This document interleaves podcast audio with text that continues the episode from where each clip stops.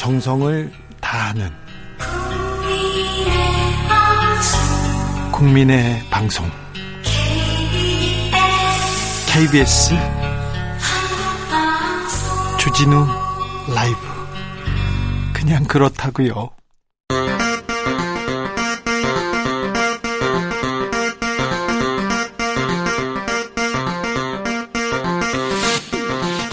주진우 라이브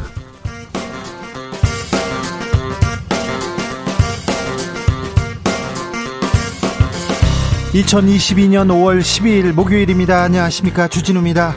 36조 원 추경 편성을 위한 국무회의가 열렸습니다. 반쪽 내각으로 출범한 윤석열 정부는 국무회의를 앞두고 장관 임명 강행했습니다.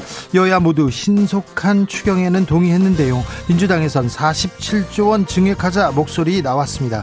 추경안이 국회 본회의를 통과하면 지방선거 전에 소상공인들에게 600만 원 방역 지원금이 지급될 것으로 보입니다. 주스에서 알아보겠습니다.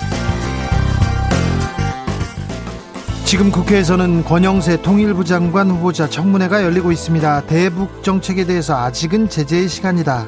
특사 자격 방북은 남북 관계를 고려해서 긍정 검토하겠다고 했습니다. 남북 관계는 이어 달리기라고도 했는데요. 취임사에서 밝혔던 담대한 계획은 무엇일까요?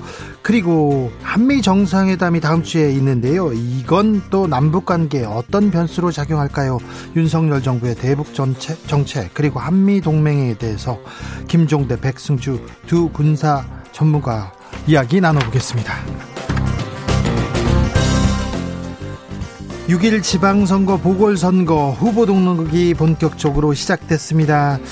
최대 접전지 격, 격전을 준비하고 있는 곳은 수도권입니다. 김은혜 후보 지금 단일화 카드 만지작거립니다. 강용석 후보하고 얘기가 되고 있는 걸까요? 6일 지방선거 후보 릴레이 인터뷰 이어갑니다. 오늘은 권수정 정의당 서울시장 후보 만나봅니다. 나비처럼 날아 벌처럼 쏜다. 여기는 주진우 라이브입니다. 오늘도 자중차에 겸손하고 진정성 있게 여러분과 함께 하겠습니다. 윤석열 정부 첫 추경 논의가 있었습니다. 36조 원 추경안 심의 의결됐습니다. 길었던 코로나로 인한 피해, 소상공인들의 고통 컸습니다. 그래서 조금 나아질까요? 실외에서 마스크 벗고 매출이 조금 올랐다는 소식도 들려오는데요. 소상공인 여러분 요즘 어떠십니까? 오늘 추경 통과 어떻게 보셨습니까? 여러분의 목소리 들려주십시오. 음, 샵9730 짧은 문자 50원, 긴 문자는 100원입니다. 콩으로 보내시면 무료입니다. 그럼 주진우 라이브 시작하겠습니다.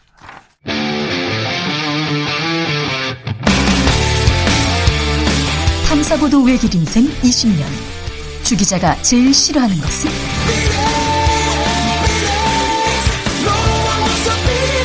이 세상에서 비리와 부리가 사라지는 그날까지.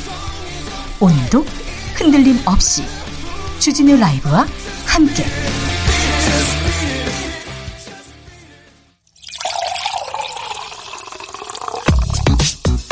진짜 중요한 뉴스만 쭉 뽑아냈습니다. 주스.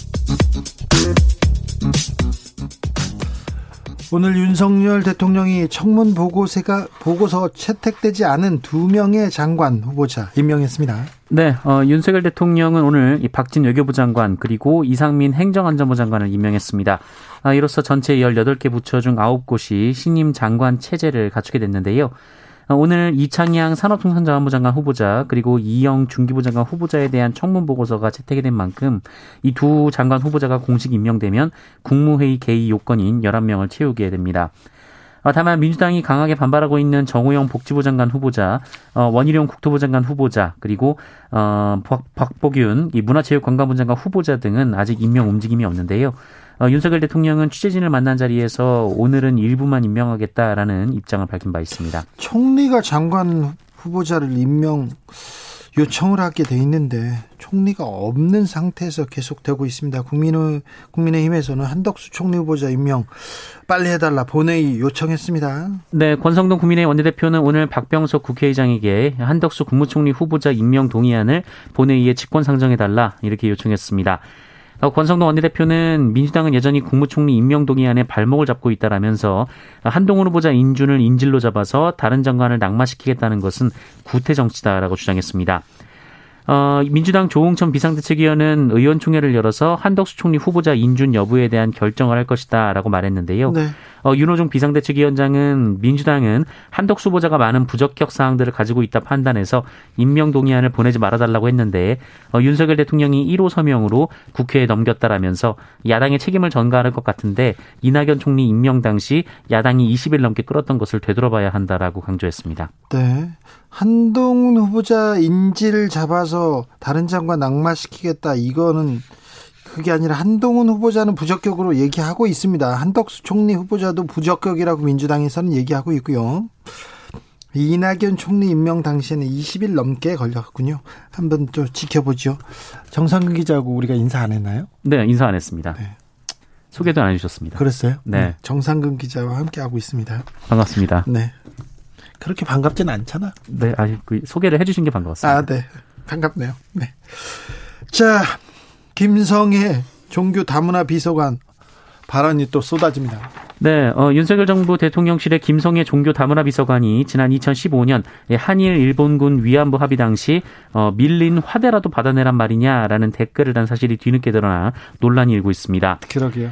어, 위안부 피해자들에게 모욕적인 표현인데요. 이뿐만 아니라 2019년에는 이 동성애가 정신병의 일종이라는 게시물을 올린 사실도 드러난 바 있습니다. 어제 제가 사과했는데 그 사과도 부적절하다고 지적했는데 그게 또 논란이 됩니다. 네, 논란이 이어지자 김성애 비서관은 SNS를 통해서 위안부 할머니 발언은 지나친 표현이었다라며 사과를 했었고요. 지나친 표현이라고 지나친 표현이 아니라 이거 아예 잘못된 얘기죠. 네, 이 동, 네. 성 노예로 군에 끌려간 건데 지나친 표현도 부정, 부정확합니다. 네, 게다가 이 조선시대 절반의 여성이 성놀이개였다라면서 그런 부끄러운 역사를 반성하자는 것이 어, 잘못된 것인가 이렇게 주장하기도 했습니다. 잘못된 것인가라고 지금 다시 얘기한다고요? 네, 그리고 동성애 관련돼서 이 정신병을 언급한 것도 혐오 발언의 성격이 있다 어, 이렇게 인정을 했는데요. 하지만 이후 어, 개인적으로는 동성애를 반대한다라면서 흡연자가 금연 치료를 받듯 일정한 치료에 의해 바뀔 수 있다고 생각한다라며 어, 자기의 뜻을 굽히지 않았습니다. 이게 무지의 무식의 소치예요. 이것도 잘못된 내용인데, 아, 사과도 잘못됐어요. 사과도 잘못됐는데 어떻게 또 이런 상 상황 판단을 하는 이런 인식을 가진 사람을 대통령실에 이렇게 비서관에 임명을 해놓고 뭐라고 합니까? 네, 어, 비서관, 그 대통령실 측에서는 비서관 임명 전에 있었던 일이다라면서 사퇴에 선을 그었는데요. 임명 전에 있었던 일이기 때문에 상관이 없다고요? 그러면요, 임명된 지는 뭐 하루 이틀 만에 뭘, 그럼 하루 이틀 만에 사고를 쳐야 그, 그런 사람들을 문제가 있다고 합니까? 네, 질문이 계속 이어졌는데 조금 더 지켜봐야 한다라는 입장이었다고 합니다. 많이 지켜보세요. 그런데 왜 대통령실에 정말 일 잘하는 사람, 능력 있는 사람들 이렇게 모셔야지. 왜 이렇게 논란이 되고 간첩 조작했던 사람들 그리고 정치 검사로 대표적인 정치 검사라는 사람들 그런 사람들 죄다 모아놓고 이거 뭡니까 지나친 표현이라 아예 잘못된 사실이고 잘못된 얘기인데 무슨 지나쳐요 지나친 게 아니라 이거는 잘못된 얘기입니다. 그리고 이건 잘못됐습니다. 얘기하는데 고칠 수 있는 정신병이라뇨. 성소수자가 그럼 정신병자라는 얘기지 않습니까? 모르면 배워야죠. 이건 좀 말이 안 됩니다. 네. 차별금지법이 이렇게 빨리 좀 통과돼야 될 이유가 여기에 있는 거 아닌가 저는 그런 생각도 해봅니다. 김기원 국가정보원장 지명을 두고도 세월호 단체들이 크게 반발합니다. 네, 4.16 세월호 참사 가족협의회와 4.16 연대는 오늘 김규현 국가정보원장 후보자 지명을 철회해라라고 촉구했습니다. 아, 김기현 후보자는 2014년 세월호 참사 당시 박근혜 정부에서 청와대 국가안보실 1차장을 지냈었는데요. 네. 세월호 사고 보고 시간 조작에 관여한 혐의로 검찰 수사를 받았고 어, 다만 처벌을 받지는 않았습니다. 체포되기도 했어요. 네, 세월호 단체들은 김기현 후보자가 이 세월호 탑승객 구조를 위한 골든타임 전에 이 대통령 보고와 지시가 있었던 것처럼 꾸미려고 국회에 조작한 보고서를 제출한 자라고 주장했고요. 이 진실 규명을 방해하고 정권의 안위를 위해 세월호 참사 최초 보고 시간 조작이라는 범죄에 가담했다라고 비판했습니다. 이런 그 수사를 그때 당시에 검찰 수사를 윤석열 서울 서울중앙지검장이 했습니다. 네, 이어 윤석열 대통령을 향해 이 세월호 참사와 그 이후 발생한 국가 폭력을 인정하고 이 진정성 있는 사과와 함께 성역 없는 진실 규명, 책임자 처벌에 나서달라라고 요구했습니다. 윤석열 내각과 그리고 대통령실에는 윤석열 대통령의 수사를 받은 사람들이 유독 많이 들어가 있어요. 그래서 참 이상하다 그런 생각도 해봅니다. 황희 전 문화체육관광부 장관 경찰 수사를 받고 있다고요? 네, 한국수자원공사가 수익 사업을 할 수 있도록 해주고 대가성 후원금을 받았다라는 의혹을 받고 있는 황희 전 문화체육관광부 장관이 어, 황 장관에 대해서 이 경찰이 강제 수사에 착수했습니다. 어, 서울경찰청 반부패 공공범죄 수사대는 이달 초 수자원공사 대전 본사를 압수수색하고 압수물을 분석하고 있다라고 밝혔는데요. 어, 황해 의원은 지난 2018년 3월 이 국회 국토교통위원회 위원일 때 스마트 도시 조성 및 산업진흥 등에 관한 법률 개정안을 대표 발의한 바 있습니다. 네. 해당 법안은 수자원공사가 부산 스마트시티에서 건축물을 직접 건축을 하고 임대할 수 있도록 하는 등 수익 사업을 할 수 있도록 하는 내용인데요. 법은 그해 7월 본회의까지 통과가 됐습니다. 어, 그런데 이 법안이 통과된 뒤에 그러니까 2019년과 2020년에 이 수자원공사 사장 직속의 고위 간부로부터 이 법정 최고 한도액인 500만 원씩 총 1000만 원의 정치 후원금을 받았다라는 의혹이 제기됐습니다. 어, 이에 한 시민단체에서 황희 의원 등을 대검찰청에 고발했고요. 어, 이것이 경찰로 이첩이 됐는데요. 이 고발된 지 1년 3개월이 지난 시점에서 강제 수사가 착수가 됐습니다. 그런데요, 이거 인사청문회 때 나왔던 내 이야기인데요. 네, 인사청문회 때 거론된 바 있는데요. 이 당시 황희 의원은 특혜와는 전혀 관련이 없다라면서 이 후원금을 낸 분의 명단은 한 번도 받아보지 않았다라고 말했습니다. 그런데 과거 사건을 다시 이제 경찰이 시작합니다. 아, 이거 직권, 직무에 관한 내용인데 후원금을 받았다. 수자원공사 사장이 음 500만 원 이렇게 후원금을 냈다. 이게 이게 뇌물성, 뇌물 대가성이 있다. 이렇게 강제 수사했다고 하는데 수사를 좀 지켜보겠습니다. 음, 인사청문회 때 거론된 얘기였는데 이제 이제 정권이 바뀌고 수사가 시작됩니다. 알겠습니다. 박완주 민주당 의원 성비위로 제명됐습니다. 네, 신현영 민주당 대변인은 오늘 오전 비상대책위원회 회의를 마친 뒤 기자들과 만난 자리에서 박완주 의원을 제명했다라고 밝혔습니다. 사유는 당내 성비위 사건에 대한 당 차원의 처리라고 밝혔고요. 2차 가해와 피해자 피해자 보호를 위해 어, 상세 내용은 밝히지 않을 예정이라고 밝혔습니다. 어, 또한 당 차원에서 국회 차원의 징계를 요청할 예정이라고 밝혔습니다. 어, 민주당은 당내에서 이런 성비위 사건이 발생한 것에 대한 송구한 말씀을 드리고 당은 피해자 보호와 피해자 안위를 위해 어, 최우선적으로 이들을 보호하기 위한 노력을 하겠다라고 말했고요. 이 성비위 사건에 대해선 민주당이 단호하게 대처하겠다라고 밝혔습니다. 민주당이 한때는 음, 상대당을 가지고 뭐 성누리당 그러면서 이렇게 비판하고 비판했던 때가 있는데요. 지금은 성비위 사건, 성희롱 사건 계속됩니다. 민주당에서 이거 무슨 일인지 그리고 뭐 재발 방지를 않겠다고 사과한다, 송구하다 말은 많았는데 계속됩니다. 이거 좀 구조적인 문제가 있는지 조금 잘 살펴보고 이런 일이 더 이상 벌어지지 않도록 해야지. 이거 몇 달에 한 번씩 계속해서 성비위 이게 무슨 일인지 민주당 좀 각성해야 됩니다. 잘못했습니다. 잘못했다고 사, 사과하고 왜 이런 일이 계속되는지 조금 밝혀봐야 될 것 같습니다.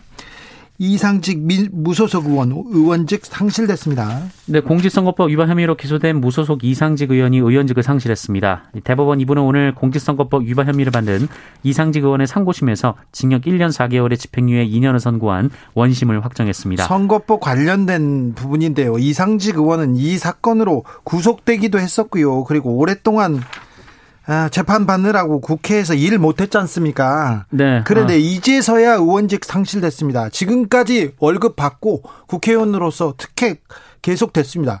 이거 잘못됐잖아요. 그러면 잘못됐다고 얘기하고 특권을 좀 내려놓자 이런 얘기는 좀 해야 될 거 아닙니까? 선거 기간 중이라도 좀 그런 얘기를 해야 되는데 예전에는 선거 때는 특권을 내려놓겠습니다. 뭐 안 하겠습니다. 얘기하다가 하다가 선거 끝나면 모른 척하고 도망갔지 않습니까? 요새는 선거 때도 안 이런 얘기를 안 해요. 답답하잖아요. 몇 년 동안 지금 재판 받느라고 재판 받느라고 일을 하나도 못 했어요. 감옥 가 있었어요. 감옥 간 사람들한테 왜 세금을 줘야 되고 또 수당도 줘야 됩니다. 많이 줘야 돼요. 이게 말이 됩니까? 이 지금 몇 년째인데 지나가겠습니다. 코로나 상황 어떻습니까? 네, 오늘 코로나19 신규 확진자 수는 3만 5,906명으로 어제보다 8천여 명 정도 줄었습니다. 어, 목요일에 발표된 확진자 수로는 지난 2월 3일 이후 14주 만에 가장 적은 수이고요. 어, 9일 연속 5만 명을 밑돌고 있습니다. 네.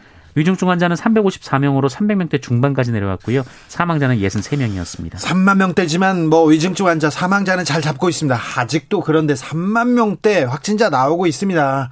코로나 걸리고 그러면 아프고 그다음 기침 나고 계속 아, 더뭐 체력이 뭐 회복되지 않아요. 컨디션이 안 좋아요. 그렇게 계속 호소한다고 합니다. 그러니까 조심하셔야 됩니다. 그런데요. 북한에서도 코로나 확진자가 나왔어요? 네, 북한은 코로나19 확진자 발생을 처음으로 인정했습니다. 아, 북한은 오늘 김정은 국무위원장이 참석한 가운데 이 노동당 중앙위원회 회의를 열었는데요. 어, 이 자리에서 확진자 발생 사실을 공개하면서 이 최대 비상 방역 체계로 전환한다라고 밝혔습니다. 지금까지 북한에서 우리는 코로나 환자가 없다 이렇게 계속 이렇게 체제를 선전하는 선전하는 그런 도구로도 썼는데 어 우리 코로나 걸렸어 이 얘기를 왜 했는지 어 갑자기 궁금합니다. 왜 지금 지금 이렇게 북한에서 코로나 확진자 나왔다고 얘기를 했는지 인정을 했는지 그리고 김정은 국무위원장은 왜 마스크를 쓰고 나왔는지 잠시 후에 저희가 김종대 백승주 전 의원한테 자세히 이렇게 물어보겠습니다. 5.18 북한군 개입설 계속 얘기했던 아, 주장하던 사람들이 근거라고 얘기하던 사람이 광수 1호였어요. 광수 1호. 광수 1호는 광수도 아니었고요. 광주 시민이었습니다. 네, 1980년 5.18 광주 민주화운동 시민군 참여자로 이 다큐멘터리 영화를 통해 김군으로 알려진 남성은 올해 62살의 차복환 씨로 확인됐습니다. 어, 지만원 등 일부 5.18 역사를 왜곡하는 사람들이 5.18 당시 이 무장된 페퍼포크 차에 탑승한 이 김군의 사진을 두고 어, 광주에 투입된 북한 특수군 어, 광수 1호 이렇게 일방적으로 지목을 했었는데요. 눈꼬리가 닮았네, 입이 뭐 닮았네 이렇게 얘기하는데 어디가 닮았어요? 그런데 계속 닮았고 이 사람이 광수다 얘기했지 않습니까? 어, 그러나 5.18 민주화운동 진상규명 조사위원회는 오늘 서울 중구 진상조사위 대강당에서 보고회를 열고 이 광수 1호로 지목된 시민군 김군은 차복한 씨다라고 발표했습니다. 아이고, 어, 차복한 씨는 지난해 5월 이 다큐멘터리 영화 김군을 보고 어, 시민군 김군이 자신이라는 사실을 처음 인지한 뒤 5.18 기념재단에 이 사실을 알렸고요. 어, 이에 진상조사위로 넘어와서 이 진상조사위가 7개월에 거쳐 검증 작업을 벌였습니다. 이 차복한 씨의 젊은 시절 사진 그리고 5.18 민주화운동 때 촬영된 사진 등을 어, 비교 분석하는 등의 작업을 벌여왔다라고 합니다. 5.18 광주 민주화운동은 북한군이 내려와서 저지른 뭐 책동이었다. 그리고 빨갱이들이 준동한 사건이다. 얘기하는 사람들이 아직도 있습니다. 아직도 있어요. 역사적 으로도 사실이 아니고 김구는 광주 시민이었다는 거 다시 한번 말씀드립니다. 이 얘기는 좀 이제 좀 하지 마세요. 아직도 그러고 계세요. 참. 길 가던 어르신을 폭행한 남성이 있습니다. 네. 어제 새벽 6시쯤 한 40대 남성이 길을 지나던 노인을 무차별 폭행해서 숨지게 하는 일이 있었습니다. 어, 서울 구로의 한 공원에서 벌어진 일인데요. 60대 어, 유 노인을 다짜고짜 쓰러뜨린 뒤에 어, 피해자의 얼굴과 몸 등을 발과 돌로 1분 반가량 무차별 폭행했습니다. 어, 그리고 쓰러진 노인의 주머니를 뒤져 금품을 챙긴 뒤 현장을 빠져나갔는데요. 그런데 이 노인이 의식을 잃고 피를 흘린 채 쓰러져 있는 현장에서는 이 수십 명의 행인이 지나갔지만 한동안 신고가 이뤄지지 않았다라고 합니다. 저는 이 부분이 더 가슴이 아팠어요. 아니 싸우 누가 때리고 있으면 말리기는 해야 될 거 아닙니까? 남성들은 가서 나, 말리기라도 하고 소리라도 지르고 아니면 옆에 가가지고 112에 신고라도 해야 될 거 아니에요. 그런데 그냥 지나갑니다.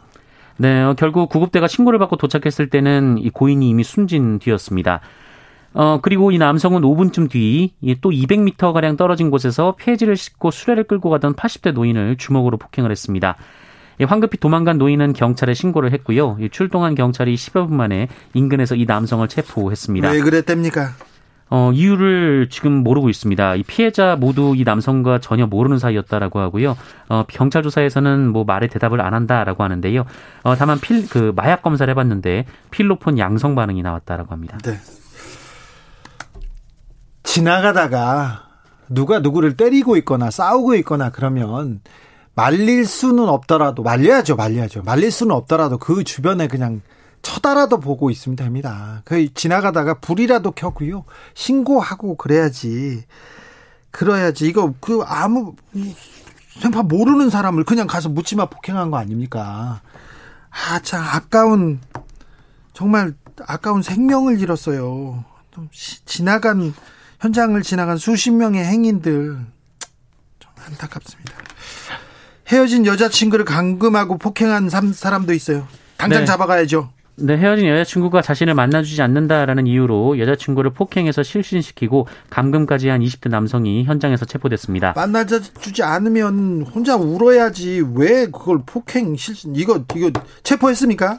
네, 어, 그제 아침 포항, 경북 포항의 한 골목길에 숨어 있다가 이 출근길에 나선 전 여자친구를 뒤에서 졌다라고 하는데요. 어, 이 여성을 목을 졸라 기절을 시켰는데 그 목을 그 사이에 졸라요? 네. 어, 그 사이에 비명 소리를 듣고 인근 주민이 경찰에 신고했고요. 어, 경찰이 곧바로 출동해서 이 남성을 체포했습니다. 어, 용의자는 피해 여성의 전 남자친구로 3월 이후 자신을 만나주지 않자 이 같은 범행을 저질렀습니다. 이거 이거 살인 살인 미수예요. 네, 목을... 살인 미수 혐의로 구속영장을 신청했습니다. 아, 살인 미수로 했습니까? 네. 네. 어, 그리고 경찰청에 따르면 교제 관련 범죄 신고 건수가 지난 2020년 18,900여 건에 이르렀는데요. 어, 2016년 그 4년 전에 비해서 2배 이상 증가를 했습니다.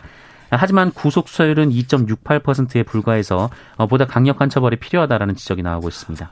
폭행은 용서할 수 없는데 모르는 사람 폭행 이거 아는 사람 폭행이고 잘 아는 사람의 폭행이면 더 무서운 거 아닙니까? 네. 더 가중 처벌해야 되는 거 아닙니까?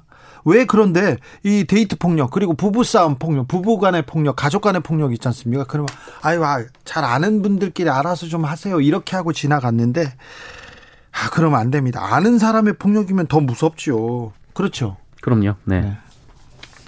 주스 정상근 기자 함께 했습니다.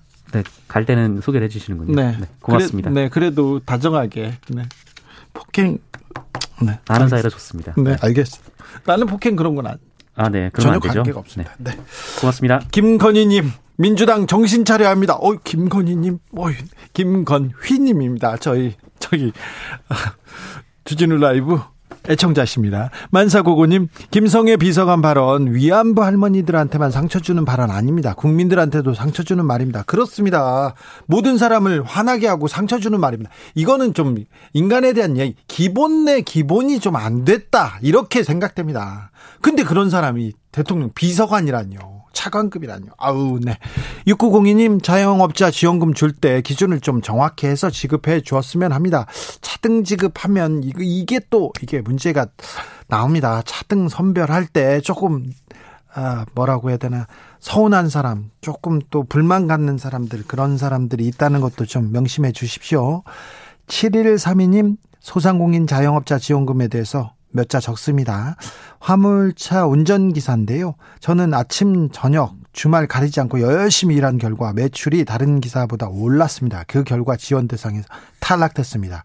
강제로 영업 못한 분들은 충분히 이해가 가는, 가고, 가는데 억울한 부분도 있네요. 아, 네, 그러게요. 코로나 때문에 소득이 줄었어. 그래서 아침, 저녁으로 더 일하고 주말에도 일했어요. 그런데 그래가지고 탈락했어요. 이거, 이거 억울하네요. 억울하네요. 이런 분들도 좀 살펴봐 주십시오. 좀 부탁드리겠습니다. 교통정보센터 다녀올게요. 김한나 씨.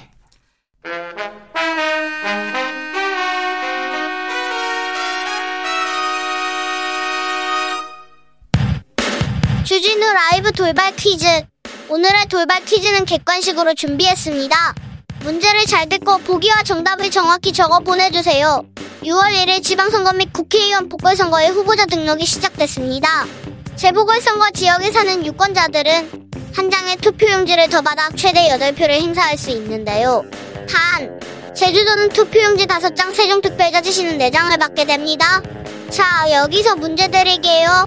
보궐선거가 치러지지 않는 대다수 지역의 유권자들은 총 몇 개의 투표권을 행사할 수 있을까요? 보기 드릴게요. 1번 7표, 2번 973표. 다시 들려드릴게요.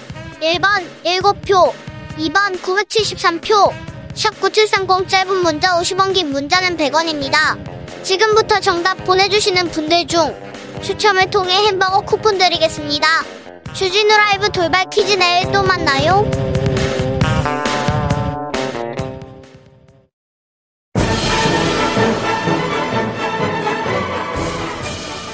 마이크를 사랑하는 사람들의 모임 여의도 마사회 마사회 오늘은 국방안보 전문가 두 분 모셨습니다 백승주 전 의원 안녕하세요 예, 안녕하세요. 반갑습니다. 김종대 전 의원 어서 오세요. 안녕하십니까? 네, 용산 시대가 열렸습니다. 아, 윤석열 대통령 출근길, 용산 치, 짐, 출근길 어떻게 보셨습니까, 백승주 의원님?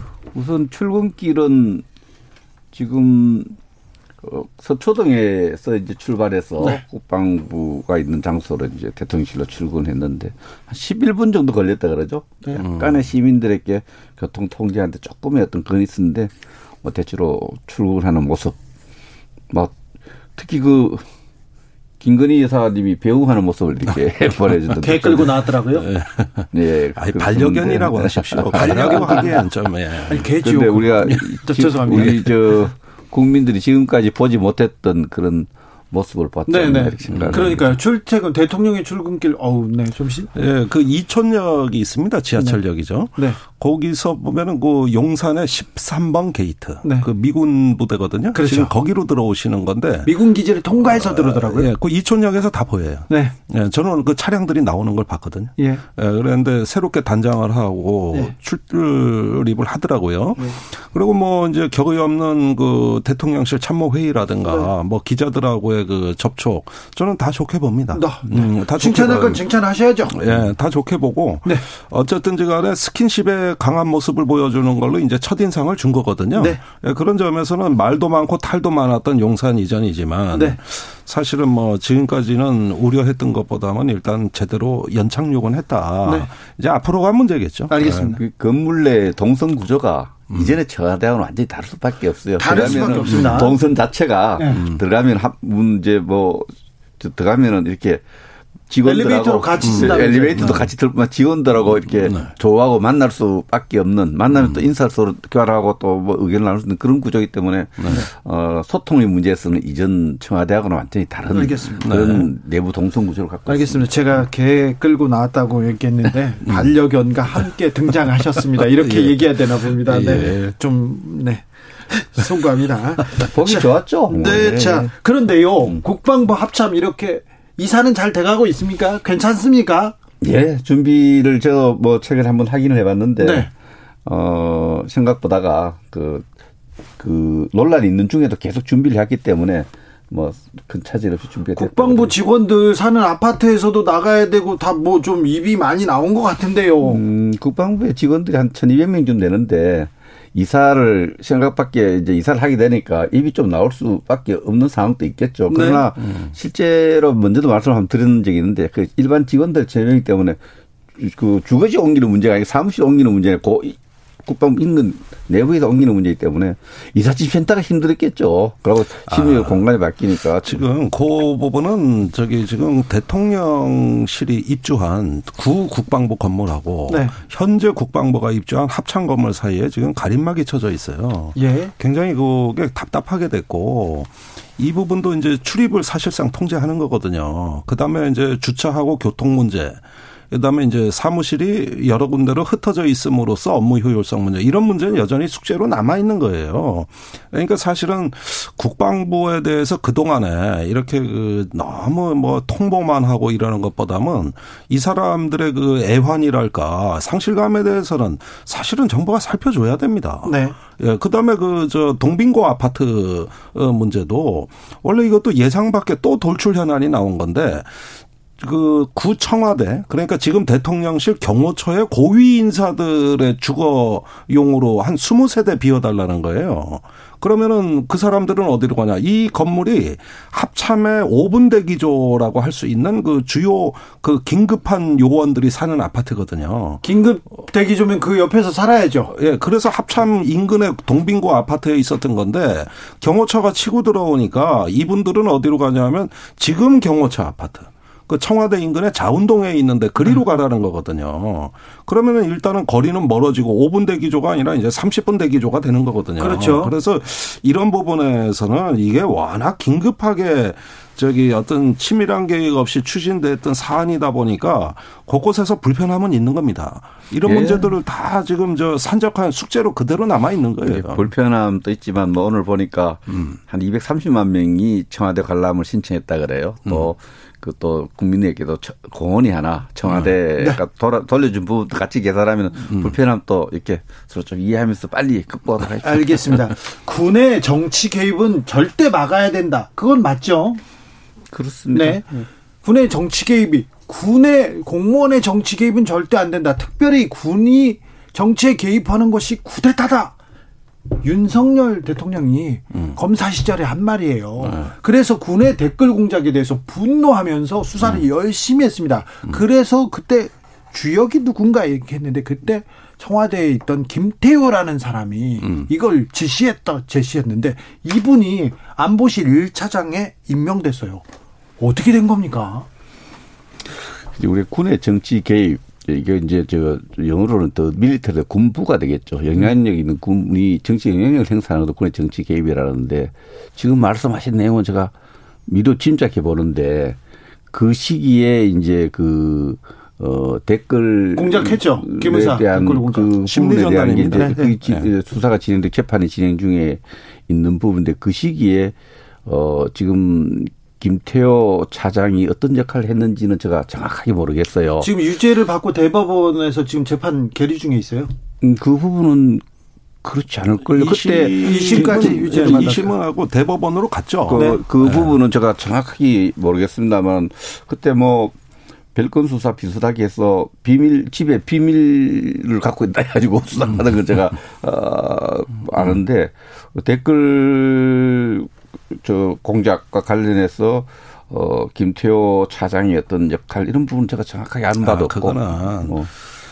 사실 이게 또 가슴 아픈 얘기인데 그 당시에 심리전 부대가 생겼지 않습니까? 그래가지고 왜 막 새로 뽑았잖아요. 네. 국군 심리전단이 이제 심리전 사령부가 됐잖아요. 네. 이럴 때 이제 그, 어, 믿을 수 있는 우리 사람으로 뽑아라. 이렇게 하면서 그 사실상 개입을 했고, 그 다음에 댓글 공작이 벌어진 부대거든요. 이래가지고 기소가 된 거예요. 네. 그래가지고 청와대 이제 연결고리를 찾다가 김태효 당시에 그 어, 안보기획 수석이 네. 이런 어떤 지시를 했다는 내용들이 밝혀져 가지고 이게 재판 판결이 엇갈립니다. 하나는 유죄가 나오고 하나는 무죄가 나온 거예요. 그래가지고 대법원까지 간 거거든요.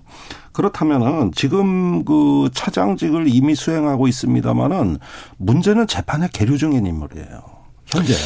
근데 그때 당시에 저는 이제 국방연구원에 연구를 하고 있었는데 그 당시 김태호 수석은 대외정책 비서관이었죠. 네. 비서관 직 지였고 대외 전략 기획관이었습니다. 대외 전략 기획관인데 기획관인데 네. 어, 역할은 뭐 비서관 이상 역할이라 이런 평판을 받았지만 그렇죠. 정식 직책은 아마 비서관이었는데 네. 그 제가 볼 때는 그 비서관이 그게 뭐 어떻게 구체적인지 제가 뭐저 네. 사실은 잘 모르겠어요. 네. 네. 그런데 그 댓글 문제는 이명박 대통령 시절에 그 국민소통 비서관실이 신설되면서 시작된 일이고 네. 처음에는 그 저기 청와대하고 그 저기 문화체육관광부 이런 등등 모이다가 갑자기 군하고 국정원이 분리돼서 나가가지고 별도 그 저기 저기 심리전을 하는데 그때 명분이 북한이 사이버 전 공작으로 남한의 뭐 종북 세력하고 손잡아가지고 국가를 전복시키려고 한다. 이러면서 사이버전에 대응한다. 뭐 이게 제4의 전쟁론이라 그래가지고 한참 이게 화두가 됐고, 어, 갑자기 이제 심리전 부대 인원과 조직이 확장되기 시작합니다. 그런데 이게 순수하게 국가 안보를 위해서 했다기보다는 국내 정치에 개입하는 양상이 돼버린 거예요. 네. 네. 북한이 댓글 단다고 우리도 댓글 단 거예요. 쉽게 얘기하면. 그렇게 된 거거든요. 네. 어. 그 당시 국방장관도 같은 사안을 이렇게 하는 걸 제가 자세히는 못 들다봤지만은 네.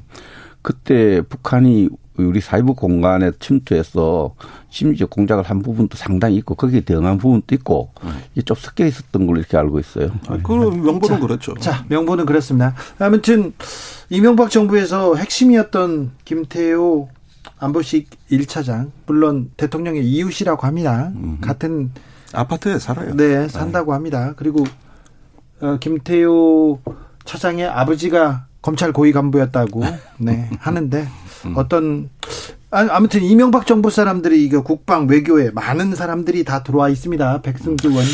근데 제가 듣고 있기로는 지금 무엇보다도 이제 이 윤석열 대통령도 공직에 오래 근무했기 때문에 네. 어, 어떤 공직을 수행한 경험 이런 부분을 굉장히 중요하게 생각해서 발탁을 하고 등용을 한다는 얘기가 있습니다. 그래서 김태호 비서관의 경우도 학교의 계속 교수님이신데 네. 이미 그 오랫동안 MB 정부에서 그 일한 경험, 경륜 이런 부분에 대한 신뢰 때문이 아니었나 이렇게 저는 봅니다. 예, 그 부분에 대해서 일단은 그 경륜이 있다는 건 인정합니다. 그런데 MB 정부의 그 소고기 수입 파동, 박왕자 씨 사망 사건, 천안함, 연평도, 그다음에 베이징 돈봉투 사건, 그다음에 댓글 공작 이런 모든 데 다 연루되신 분이 이거고 마지막에는 한일 군사보 그 협정 저기 김태효. 지소미아 김태효 그거. 이제 밀실 협정이 또 정치 문제화 돼 가지고 여당에서도 사실은 비판을 받으신 분이 그 그때 여당에 네. 새누리당 시절이었을 겁니다. 그러다가 보니까 이제 실세 비서관이 이런 얘기를 듣다가 공직을 불미스럽게 마치신 거거든요. 네. 그리고 또 정권이 바뀌고 이제 재판에 이제 회부돼 그 기소가 되신 분이 그렇다면은 제가 보기에는 좋습니다. 다시 컴백하는 거 뭐 그럴 수도 있어요. 또 이분이 안보 전문가인 건 맞으니까. 근데 문제는 뭐냐면은 과거에 대한 성찰과 반성을 했느냐가 주- 저는 궁금해요. 네. 그 얘기를 듣고 싶어요. 알겠습니다. 아, 그 제가 부분에 대해서 최근에 어떻게 만난 적도. 근데 네. 어쨌든 그 지금 이제 과거의 어떤 있던 경험 또 음. 학계에서 상당히 그 분야에 또 계속 연마한 부분 이런 부분에서 좀 잘 하도록 이렇게 생각. 오늘 김용대 의원이 김태호 전문가인지 몰랐어요. 줄 아니, 알았는데. 이거 모르는 사람이 어디 있습니까? 자, 다 그런데요. 사실이죠. 자, 그 윤석열 정부의 인사 그리고 취임사 그리고 이렇게 지금까지 보내 온 이런 걸 보고 아, 윤석열 정부는 어떤 대북 정책을 펼칠까요, 박승주 의원님? 그 윤석열 대통령이 이끄는 정부의 대북 정책은 어, 앞의 정부와의 차별화 측면에서 보면은 어, 북한에 대해서 좀 어, 굴욕적이고 굴종적이고 북한의 눈치를 보는 대북 정책을 하지 않을 것 같습니다. 그, 어, 그러나 큰 틀에서 또 헌법상의 의무사항이기도 하고 남북 관계를 발전시키기 위해서 그 이 단계에서 해야 될 일들 어, 북한의 비핵화 개방을 이끌면은 남북 관계를 발전시키기 위한 여러 가지 노력과 구상도 해 놓고 있, 있습니다. 그래서 어 약간의 그 이게 조건이 경직되냐 유연하냐 문제가 있지만 어그 취임사에서도 그 이야기했죠. 북한이 핵 개발을 중단하고 실질적인 비핵화를 해가면은 혼자서 도우는 것이 아니라 국제사회 공조해서 북한 주민의 삶을 한 단계 업그레이드하는 담대한 계획을 갖고 있다. 북한이 그런 길로 나와주기를 바란다. 이렇게 했기 때문에 그거는 앞에 역대 정부가 했던 비슷한 맥락에서 지어가는데 그러나 이걸 해가는 과정에서 북한이 더 이상 속지 않겠다. 북한에 대해서 굴욕적이고 굴종적인 모습을 안 보이겠다. 이런 것은 갖고 있다고 봅니다. 네, 어떤 남북 관계, 어떤 국제 정치를 얘기할 때 굴욕, 굴종 이런 감정적인 용어를 쓰는 건 전 적절치 않다고 봅니다. 사실은 어떤 국민의 안정과 어떤 국가의 생존이라는 어떤 어 핵심 목표, 본질이 있는 거고 가치가 있는 거고 외교를 하다 보면 협상, 양보 또 여러 가지 어떤 그 정치 술이라는 게 있는 건데 이런 것들이 굴종, 굴욕 이런 감정 적 용어로 묘사된다는 건 참 불행한 일이고 설령 그렇게 비춰지는 측면이 있다 하더라도 그건 얼마든지 협상의 기술이나 전술일 수도 있는 거고 더 큰 이익이 있다면 얼마든지 그런 것들을 또 국민을 위해서 감수할 수도 있는 문제거든요. 그렇다면 지금 그 굴욕하지 않겠다, 굴종하지 않겠다 이렇게 얘기를 합니다만은 지금 이 문제는 굴욕이나 굴종의 문제가 아니라 한반도의 어떤 그 생존의 공간을 어떻게 만들 것이며 어떤 공정 공영 복리의 시대 그 말 그대로 한반도의 시대를 어떻게 만들어 갈 거냐 우리는 헌법에 그 대통령이 선서할 때 조국의 평화적 통일을 위해서 선, 그 선서문에 보면은 대통령으로서의 직무를 성실히 수행한다고 하고 있습니다. 그렇다면 그 정치 지도자가 해야 될 일은 원대하게는 통일로 가는 길에 있어서 내가 하나의 어떤 소명을 다하는 국가 지도자의 모습이 필요한 거고 북한에 대해서 대화가 굴욕이라고 하면 안 하겠죠. 그래서 이번에 취임사에 보면은 대화의 문은 열어놓겠습니다. 이렇게 표현하셨거든요. 그러니까 대화의 문은 열어놓을 테니까 북한이 알람하고 말람 말라는 거예요. 근데 이런 게 아니라 어떤 북한과의 생산적 대화를 통해 가지고 비핵화와 평화가 정착된 번영된 한반도로 만들겠습니다. 원래 취지 선서한 취지대로는 그렇게 나와야 되는 거거든요. 근데 네. 참 그렇게 이해를 하시고 또 대승적으로 봐야 된다는 이야기를 하시는데 전두 가지만 사례를 들겠습니다. 왜 그렇게 보느냐? 자, 북한 주민이 해상을 통해서 넘어오면은 대한민국 국민입니다. 넘어오는 기술 의사를 밝힌 순간 이미 97년 우리가 대부분 판례도 나가 있, 나와 있고요. 이 헌법적 가치예요. 그 넘어온 국민을 우리 국민을 그냥 눈도 가리고 뒤에 손을 묶어 갖고 북한하고 잘 지내자고 북한에 보낸 사실을 어떻게 이해해야 되겠어요. 남북한 잘 지내자고 합의해 놓고 북한에 전단 살포한다고 개성공단에 한 800억 가치의 우리 자산을 그냥 폭파해 버려요. 전 세계 보는 가운데. 이런 것에 대해서 질책하지 않고 따지지 않고 잘 지내자. 그 뭐, 그 따지봤자 뭐 하겠느냐. 저는 그거는 아니라고 생각합니다. 이런 그 권력적인 골종적인 모습이 분명히 있었고 이런 부분들은 반드시 짚어가면서 남북관계 발전시켜 가야 된다는 그런 원칙이 필요하다. 이것이 헌법 가치를 지키는 길입니다.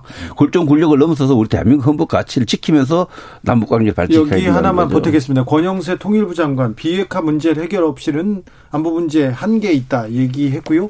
어, 북한이 핵을 포기하면 뭐든 좀 주겠다 이렇게 했는데 이 단서 조항 북한이 비핵화 문제를 해결하면 이 부분은 어떻게 이제 아니 그건 제가 좀 말씀을 드려야 되겠는데 사실 우리가 그 이명박 정부의 선비 핵화 그다음에 삼천 이런 어떤 비전 제시는 북한이 제일 듣기 싫어하는 용어들입니다. 진전도 예, 없었죠. 제일 싫어하는 거고 그다음에 이제 개혁 개방 이런 말 하면 일어서서 그냥 나가버리는 사람들이에요. 그 용어 자체를 인정 안 하고 또 선비 핵화도 그래요. 그렇다면 저는 보수 정부기 때문에 저렇게 말할 수밖에 없다는 건 이해합니다. 그런데 문제는 말입니다. 그 저기 어떤 선비핵화라는 또 조건이 있는 데와 이렇게 되면은 당분간은 이제 대화는 저는 어렵다고 보고 대화는 그 자체의 의미가 있는 것이지 조건이 있으면 그건 대화가 아닙니다. 대화는 무조건 만나는 걸 대화라고 하는 거예요. 네. 그 다음에 지금 남북 관계가 핵 문제만 있느냐? 북한에 지금 저 오미크론 퍼지면은 무슨 변종이 나타날지 모르고 네. 기후 위기에다가 전염병 문제가 뭐 오미크론뿐입니까? 아프리카 돼지열병, 말라리아 이걸로 우리가 엄청난 고통을 겪고 있어요. 네, 멧돼지가 넘어가지고요. 어, 그렇습니다. 그래가지고 작년에 군부대가 멧돼지 3천 명, 3천 마리 포획했습니다. 네. 예, 한국 전쟁 이래 최대 군사 작전이었어요. 그거 군사 기밀 아닙니까? 아, 기밀 아닙니다. 네, 멧돼지 네. 3천 마리 3천 마리 포획했어요. 네. 그러니까 이런 개고생, 아 죄송합니다. 네. 예, 이런 예, 이, 죄송합니다. 예, 예 죄송합니다. 네. 예, 이런 것들을 할 때 우리가 생존의 공간으로서 한반도를 어떻게 이해하느냐 보면은 이 핵이라는 거는 핵 문제는 분명히 비핵화는 저는 그 목표나 어떤 그 저 방향에 대해서는 동의를 합니다만 네. 이것은 북한에 대한 인도주의 지원 문제가 아니라 우리의 생존 문제이기 때문에 협력할 건 협력할 게 있다는 것이죠. 네. 네. 그런 부분들도 사실은 우리 국민을 보호한다는 관점에서 한반도 시대 네. 이런 걸 좀 담대하게 얘기하고 대화와 협력의 시대를 만들겠다. 이 정도면 예. 말할 수 있는 거 아니냐. 권영세 네. 통일부 장관이 이제 남북 관계를 발전시키는 거 아닌데 입장을 이제 오늘 청문회에서 밝히고 있는데 어, 장관 입장에서도 그렇습니다. 이 비핵화를 넘어서서 최근에 김정은이 직접 나서서 또 김여정이 나서서 북한의 근본 이익이 침탈당하면은 핵을 선제적으로 사용할 수밖에 없다. 사용하도록 임무가 있고 그 임무로 완사속돼 있다. 이렇게 해서 핵무기를 선제 사용할까지 이야기를 하는 입장인데 통일부 장관이 거기에서 비핵화에 대해서 아주 원론적인 또 비핵화 진전이 있어야 된다는 걸 강조하는 것을 가지고 우리가 뭐 잘못됐다 할 수 없잖아요. 나는 잘못됐다는 얘기는 안 해요. 다른 어. 주제로 넘어가기 전에 김종대 전 의원 부적절한 발언 하신 거에 대해서는 제가 대신 사과 말씀드리겠습니다. 예, 저, 예 오늘 비슷한 실수를 죄송합니다. 예, 네. 죄송합니다. 예. 음. 북한에서 북한은 있는 것도 없다고 하고 없는 것도 있다고 하는 사람들인데 우리는 코로나 제로다. 계속 그걸 자랑해 왔지 않습니까? 네. 국경을 봉쇄하고 그런데 코로나 감염자 발생했다. 오미크론 생겼다. 그러면서 막 김정은 위원장이 마스크를 처음 쓰고 나왔어요. 왜 그래요, 이거? 이거 어떻게 봐야 됩니까? 아, 저는 상당히 심각한 상황이라고 보는 게 이건 북한의 관점으로 이 문제를 보면은 어, 국가의 존립에 관한 사항입니다. 사실은 지금까지 방역으로 셀프 제재를 해왔 나라가 그렇죠. 북한이에요. 아예 꽁꽁 닫았죠. 어, 국제사회 제재 이전에 북한 스스로 잠궈 버렸어요. 고립을 택했어요. 그래가지고 무역이 네. 70% 줄었습니다. 예. 코로나 이후에. 그렇게 했던 방역에 대한 극단적인 어떤 그 어떤 공포가 있는 이런 나라에서 생긴 일입니다. 그리고 두 번째로 백신을 맞아본 적이 없는 나라예요. 그런데 꼭 이런 나라에서 어, 한번 퍼지면은 심각하고 변종이 일어나는 게 우리 국민들의 면역 수준하고 다릅니다. 그렇죠. 그러니까 이게 오늘 정치국 회의가 열렸다는 보도인데 그 회의에서 이건 국가의 비상 음, 어떤 전국이라 그랬고 모든 역량을 동원해서 어, 이걸 극복해야 된다고 지금 단단히 지금 지시가 내려가는데 이건 상당히 심각한 상황이다. 이 부분이 이제 이제 북한이 조선중앙통신을 통해서 이제 보도가 처음 나왔죠. 근데 하필 우리 취임식 있는 날 나왔어요. 근데 8일 날 한 명이 발생했다. 한 명이란 숫자도 참 우리가 우리 국민 일반 들을 때는 오미크론이 하면 우리 몇, 몇십만 명 듣다 한 명 하니까 좀 의아한 부분도 있고 한데 저는 우선 두 가지로 이렇게 봅니다. 이게 그 오미크론이 실질적으로 확산될 조짐이 있어서 좀더 동시에 차단하기 위한 정책의 한 예비적 조치가 아닐까. 그래서 이게 지난 6월 내 다음 달 6월 달에 당 중앙위원회 정치국 전원회의를 또 연다고 해서 이 문제를 다루기 위해서 그래서 예비적으로 좀 동시에 차단을 강하게 한 조치일 수도 있고 그렇지 않고 조금 요거는 짐작의 영역입니다만은 어, 우리 새 정부가 출범하는 날 발표를 했고 한 명이라 발표했기 때문에 이게 굉장히 인도주의적 사안이잖아요. 네. 그래서 툭 던지고 나서 이 그 백신도 안 맞고 취약한 북한 이게 한번 전체 문제가 돼서 우리가 남북 관계가 접촉의 어떤 여지를 만들 수 있는 기회도 될 수 있다. 아니 그러니까 제가 그걸 질문하고 북한에서 싶은데 백신을 굉장히 예. 원했어요. 예, 아니 최근에 백신을 받겠다는 발표가 있었습니다. 그래요? 원래 안 받다 그랬던 나라가 입장이 바뀐 거예요. 네. 그러면은 제가 이제 그 저기 백 의원님한테 좀 여쭙고 싶은 것은 어떤 권영세 장관이 인도주의 지원 얘기하고 이러는데 백신 지원할 의향이 이 정부에 있을까요? 음, 저는 충분히 어, 백신과 인도주의적 지원 문제에서는 유연하게 갈 수 있다. 갈 수 있다 봅니다. 보수 정권에서 남북 관계에 대해서 큰 진전을 만들 수 있는 훨씬 기회가 많아요. 예. 그렇기 때문에 좀 기대해 보겠습니다. 이거 하나만 물어볼게요. 병사 월급 200만 원 공약 후퇴했는데 이거 어떻게 해야 됩니까? 군사 전문가들이 볼 때 이거 아니, 어떻게 생각합니까? 제가 이 스튜디오 나와가지고 대선 때도 논쟁했던 주제인데 네. 재원 마련 어떻게 할 거냐, 그 다음에 안 된다고 그랬죠. 간보 월급 어떻게 할 거냐 이런 얘기를 수도 없이 했어요. 안. 그때마다 취임 즉시 한다 그랬어요. 그때마다. 그런데 지금 2025년으로 시기도 미루고 금액도 150만 원으로 깎겠다. 이 얘기는 뭐냐 하면은 그러면 그동안에 그 대선 기간에 2030 그 득표 전략으로 해서 그거 듣고 찍은 사람도 많을 건데. 근데 우리가 정권의 태도를 보는 겁니다. 이렇게 될 수밖에 없는 거는 사과를 하고 왜 이렇게 될 수 없는가에 대한 설명도 아니라 그냥 인수위 발표예요. 국정과제 발표. 이거 청년들을 대상으로 해가지고 이거 좀 너무 심한 거 아닙니까? 이거 갑질 아니에요, 이거?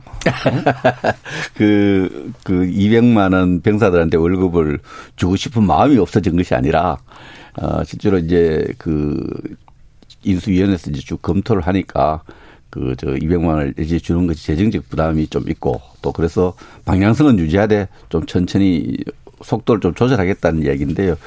어, 이- 이 점에 대해서 우리 저 국민의힘 당 대표가 정중하게 또 사과를 했어요. 사과를 아, 했고?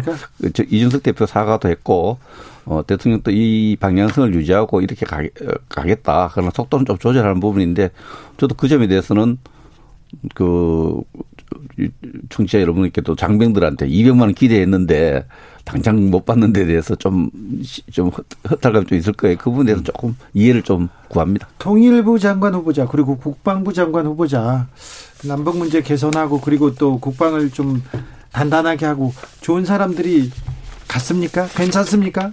아니 한 사람 한 사람으로 보면은 다 자격 있고 훌륭하신 분들인데 합쳐놓고 보니까 예, 주로 이렇게 보면은 뭐 김태호 그 비- 어, 차장은 이제 같은 아파트고 김성한 안보실장은 어 50년직이고 또 박진 그 다음에 그 권영세 네. 두 분은 이제 서울대에서 그때부터 결혼식도 서로 가고 고시 공부도 같이 한 사람. 네. 이렇게 하다 보니까 전체적으로 합쳐 보니까 너무 동질적인 집단. 40년지기, 50년지기 이런 식으로 돼 있는 건 좀 유감입니다. 어떻게 보면은 조금 더 문호의 폭을 넓히시면 안 됐냐. 백승주 의원 같은 분도 이렇게 아, 가시게요. 그러니까 이거 훌륭하신 분 앉아 계시잖아요. 네. 그다음에 원래 통일부 장관도 그 권영세 의원 전에 언론에는 김천식 전 차관이 유력하다고 이미 기사가 나갔는데 결국은 검사 출신 40년 지기가 오셨거든요. 그분이 나쁘다는 얘기가 아니에요.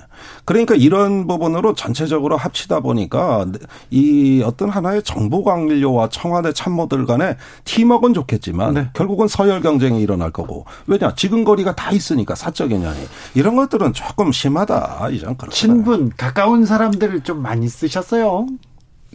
뭐 그런 세평이 있죠. 그러나 전체적으로 어 이 우리가 처한 여러 가지 상황에서 보면은 어, 권영세 후보 같은 경우는 주중대사를 오래 하셨죠. 네. 주중대사 네. 또 정치적 경험이 있고 weight 또 비중이라든지 경험 이렇게 보면 특히 중국 관계가 중요하니까 저는 뭐 또 많은 기대를 할 수 있는 경륜을 가졌다 보고요.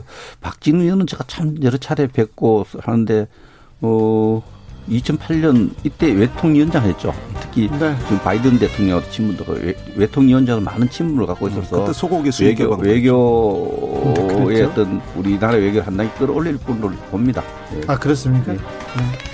인선에 대해서도 네, 이렇게 시각이 좀 다르네요. 어 너무 재밌었는데 재밌는 게 아니라 유용했는데 시간이 짧았습니다. 백승주, 김종대, 김종대, 백승주 감사합니다. 감사합니다. 예, 저는 감사합니다. 2부에서 돌아오겠습니다. 아우 시간이 짧았어요. 네.